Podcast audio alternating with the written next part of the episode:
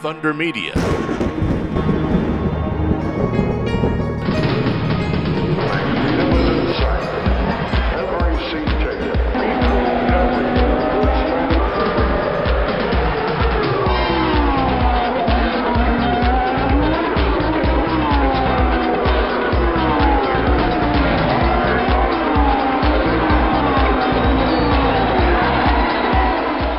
Welcome to Inside Motorsport. Tony Whitlock and Craig Revelle, and we're joined by the winningest team owner in Formula Ford with the exciting news that Motorsport Australia have announced a new chassis. Mick Ritter of Team Sonic, welcome back.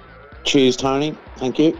It's uh, a remarkable thing. Um, I, I don't remember the year you got involved in Formula Ford. Certainly, I know it was back last century. Your father, of course, was there at the time with Stillwells when Richard Knight and Larry Perkins won the first two years of Formula Ford in Australia. Remarkable time. Yeah, it is. And I guess um, to that end, our family has a uh, fairly long and varied history with the category. So um, it's, um, yeah, look, exciting times ahead, I think. Looking forward to it. The news has come out that Motorsport Australia, with various working committees and groups, that have now reached a conclusion that there'll be a new car with a halo and various safety requirements for twenty twenty-four. That's interesting in itself. As somebody who runs Formula Ford and still currently runs in both national and state titles, that's going to be a very hard, uh, hard thing to achieve, isn't it? Yeah, look, I think um, twenty twenty-four, I guess, you know, when, when all this started,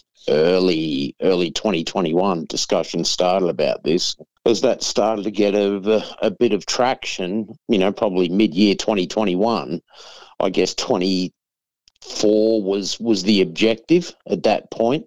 But now, you know, having just announced it and having twenty-four as the objective, it could be um, could be a bit challenging in the current environment, to be honest. But um, at the end of the day, I think that, you know, the important thing is that Motorsport Australia are back behind Formula Ford. It's going to be reinstated as a, you know, a national championship again. It's going to feature at some more high prof- high profile events, you know, a bit of television, racing under the noses of, um, you know, the supercars fraternity and so on. So, you know, that there's a lot, a hell of a lot that's positive about it. One of the remarkable things has been that, you know, there have only been a few instances. Lucas, of course, um, you know, had that tragic accident. But mm. the series and category has been fairly safe over the years, hasn't it? No, no question. You know, it's the, you know, the car's um, space frame chassis and, and the, the integrity and the quality in the build of, um, you know, Formula Ford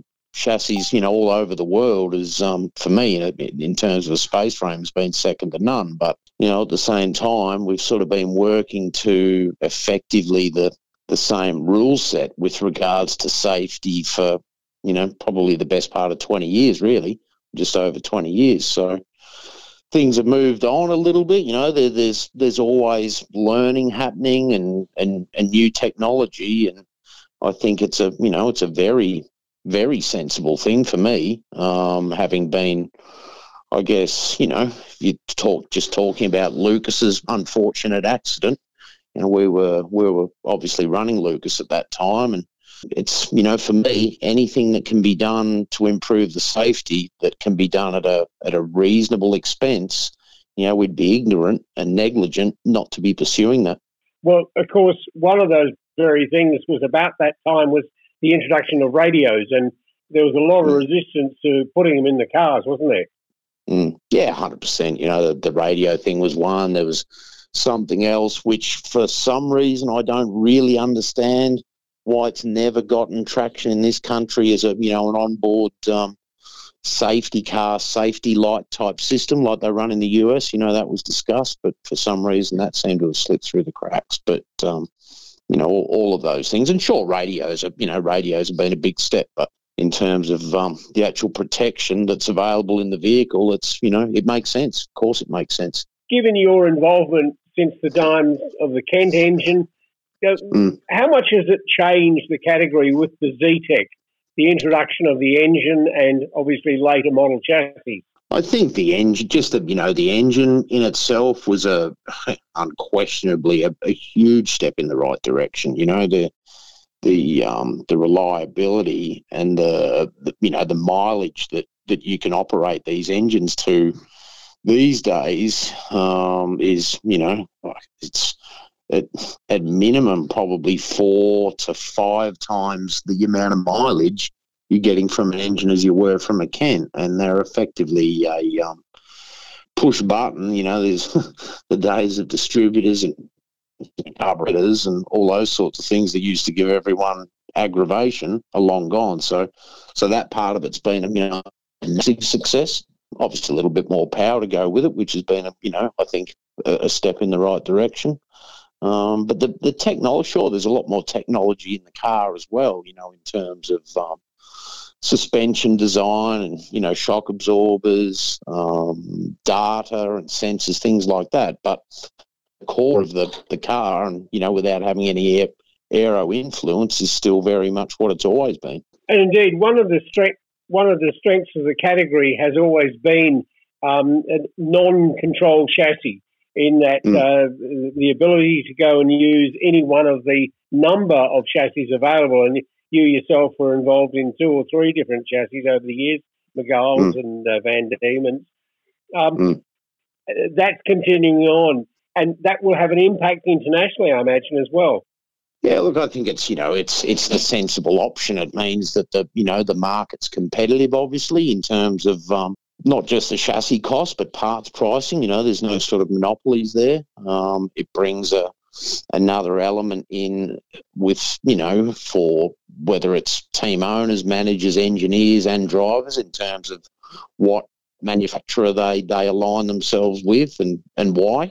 Um, but there's also, you know, with the, some competition in the market, it, it, I suppose, you know, historically it's meant that for some guys, um, you know, perhaps some talented individuals over the years have been able to, you know, get themselves a bit of a deal with the manufacturer here and there, which has probably made the difference between them being able to go racing and not. So that that's never going to happen in a completely regulated and controlled chassis formula. So I think there's, you know, there's lots of positives to, to remain that way. Well, I know you're a very busy man and getting ready for uh, Carrera Cup, uh, another round. Um, how many how many drivers do you have in Formula Ford in state and national uh, series? At the moment, across state and national, we're running five in twenty twenty-two. So we've got...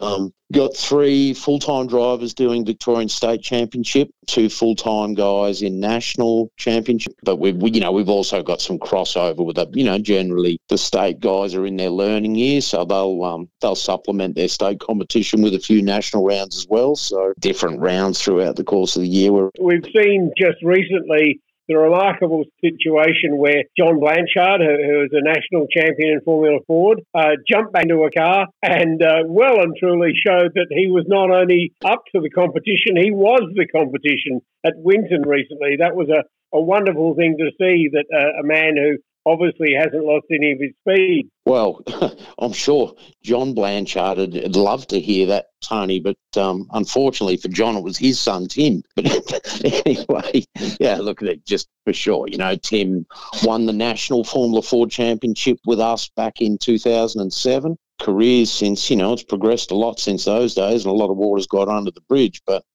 he's, um, you know, now he's, I guess, effectively a part-time driver, and for him to You know, when he called me to tell me that he wanted to do something, I was actually quite taken aback and a bit surprised, and actually questioned, you know, he and I questioned. We weren't really sure how he'd get on, but um, but no, it was a, you know, it was a brilliant experience to have him back in the team, and you know, our, our younger drivers too, you know, having the opportunity to work alongside and learn from someone with all that experience. It was a, you know, it was a really positive experience for everyone. All right, well, Mick, uh, thank you so much for joining us on Inside Motorsport. Mick Ritter, thank you for joining us, and uh, all the very best to Team Sonic for your next uh, race meeting, and we look forward to catching up with you later on this year and seeing Formula Ford back on track again with your team, and all the best to it. Thanks, Tony. Appreciate it.